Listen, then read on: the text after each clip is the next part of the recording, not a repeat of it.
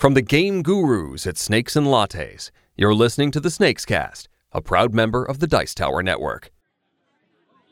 Welcome back to the Snakes Cast, everyone. I'm Jonathan Moriarty. Joining me this week are Mikhail Enriquez Hello. and Mandy Jelsma. Hello. This week we're going to talk about something that's mostly of interest to the hardcore game buying nerds like myself replayability. Now, the ability to play a game more than once, and preferably a lot of times, isn't usually an issue for customers at Snakes. If you're at the cafe and you've gotten bored of something, you just put it back on the shelf and you play something else. Yep. No problem.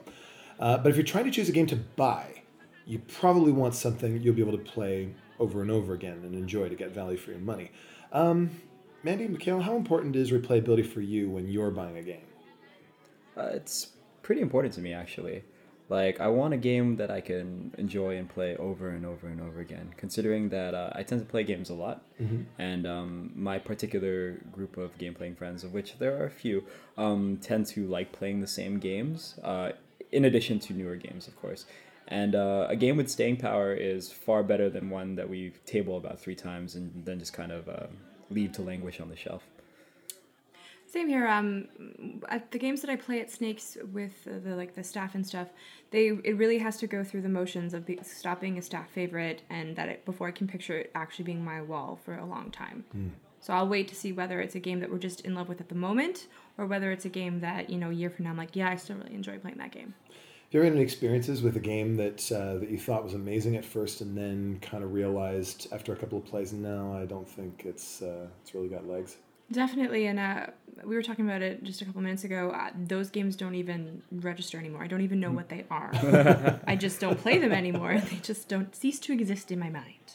this may be like something that's taboo, but um, the champion of diminishing returns is probably Cards Against Humanity. Yeah, Yeah, Yeah, Once um, you've blown through the deck, then it's, it's not shocking anymore. right, Exactly. you can buy booster packs, but at a certain point, even being offensive becomes kind of redundant. Yeah, it's, it's it's it can only properly offend you if you hadn't uh, if you haven't seen it before, and that's the key to it.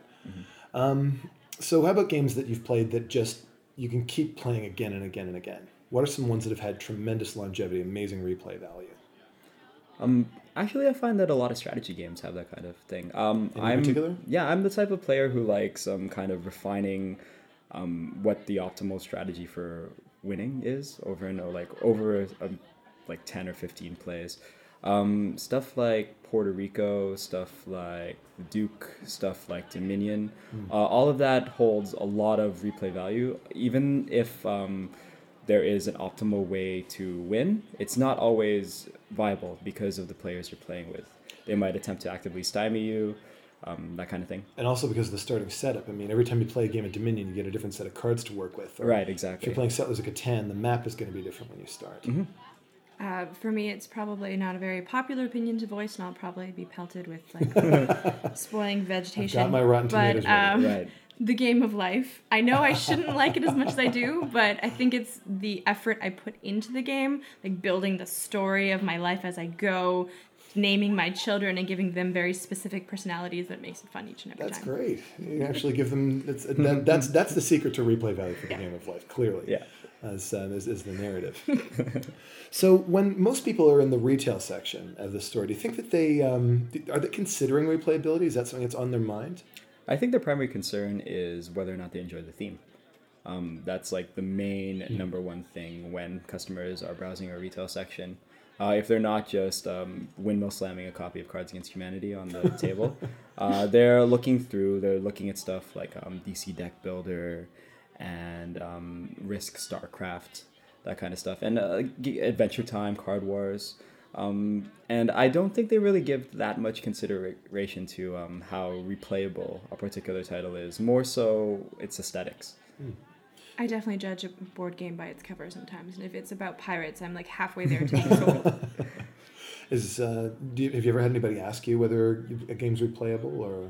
No, that's one thing that surprisingly never comes up. I don't think the average consumer plays enough games for that to really become a concern. Actually, in my case, uh, quite a few people ask if a game is replayable. Are they looking for uh, like strategy-ish things? Yes, primarily strategy or- games. I see. Yeah, if we, we steer them towards something like Lords of Waterdeep, for example, uh, they ask how many times they can um, enjoy playing that game before it gets tiresome. It's uh, yeah. I, I probably should not care about replayability as much as I do because I wind up buying probably more games than I'm really going to get to play realistically. So uh, even if a game provides one or two good plays, that's that's enough to entertain four or five of my friends for an evening Right. at sixty bucks, Yeah. which is pretty cheap. I think Yep. that's a great value, All things actually. considered, even if you only play it once or twice, but still, obviously, it's better if you can keep playing. it. Yes.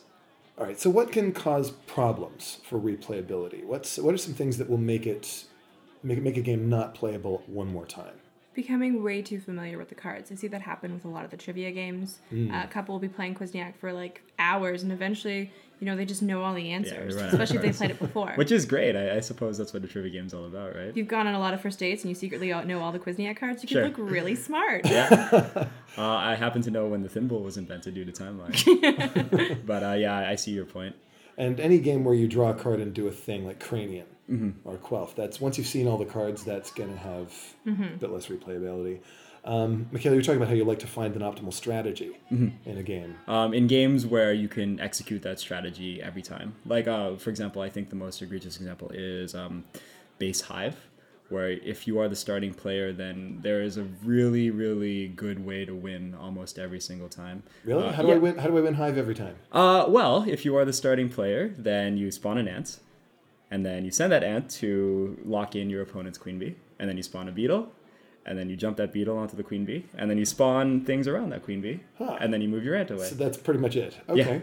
So yeah, Hive is, uh, is one of those abstract games, uh, minute to learn, lifetime to master type things. It's played with these awesome bakelite tiles shaped like hexes with pictures of bugs on them. You're just trying to surround the other player's queen bee. And Mikhail has just provided you with the way to win it every, Every time, time. if you go first. if you go first. Um, great game, and uh, with the expansion pieces, it's definitely worth a look.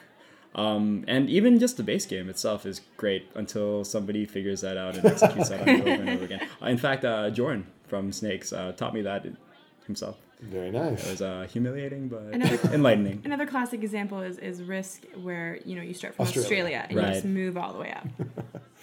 So uh, okay, there are other games that have uh, sort of a dec- decreasing level of novelty. Like the first couple of times you do the mousetrap, that's pretty fun.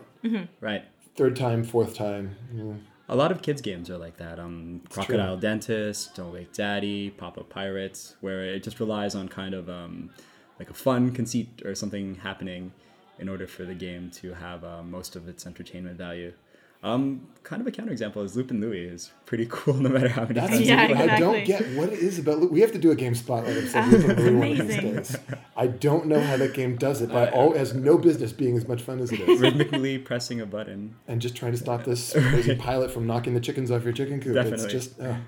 So there are other games that have a limited number of plays built in. Like a few years ago, they did a CSI game where the game shipped with six cases, and once you solved those, you were done. Um, there's other games like something like Yahtzee, for example, with, which have a limited number of score sheets or Clue. And uh, one thing we've discovered at the cafe, of course, is physical durability. Uh, games can physically wear out after enough time. Like, Yeah. uh, remember the early copies of King of Tokyo? Yeah. Oh right, yeah, with the with the non um, embossed dice, I guess. Yeah, the, the numbers on the dice were silk screened on, which meant that after you rolled them enough times, the paint just w- w- wiped off them. Yeah. And the dice were just featureless black cubes. Mm-hmm. uh, it wasn't until later editions where they engraved the Yeah. numbers in there so that uh, they, would, they would actually stay. For a little bit. Um, and there's plenty of others that are like that. Now, how can, how can we get around these? Like, Well, at Snakes, when when it comes to like let's say like Clue or um, what's another example? Yahtzee. Yahtzee, where you have these like pads. You can either buy pads, which is viable option, but costs money and waste paper. Or what we've done is you take a sheet and you you cover it with uh, tape and you can put dry erase markers on it. I just laminate it. Yep. right?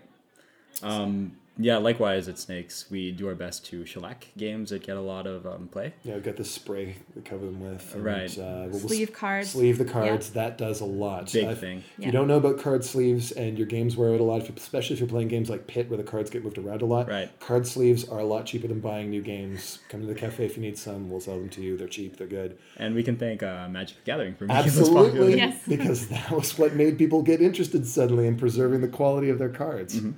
Um, obviously, a game with a limited number of plays built in, like Sherlock Holmes Consulting Detective, that's that's. I don't think there's anything you can do with that. I don't necessarily think that's a bad thing. Like, if it's a quality game and you get ten awesome, like it's Sherlock true. Holmes, if you get ten awesome experiences out of it, that you might not if you had had not had a limited amount of plays, you might have played it only eight times anyways. That's true.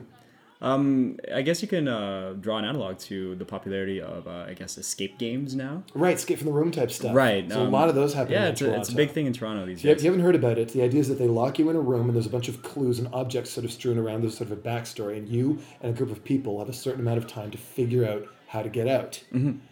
And of course, um, most establishments only have a few of those to go on. And uh, once you've beat all three of them, then they're going to be the same almost every time.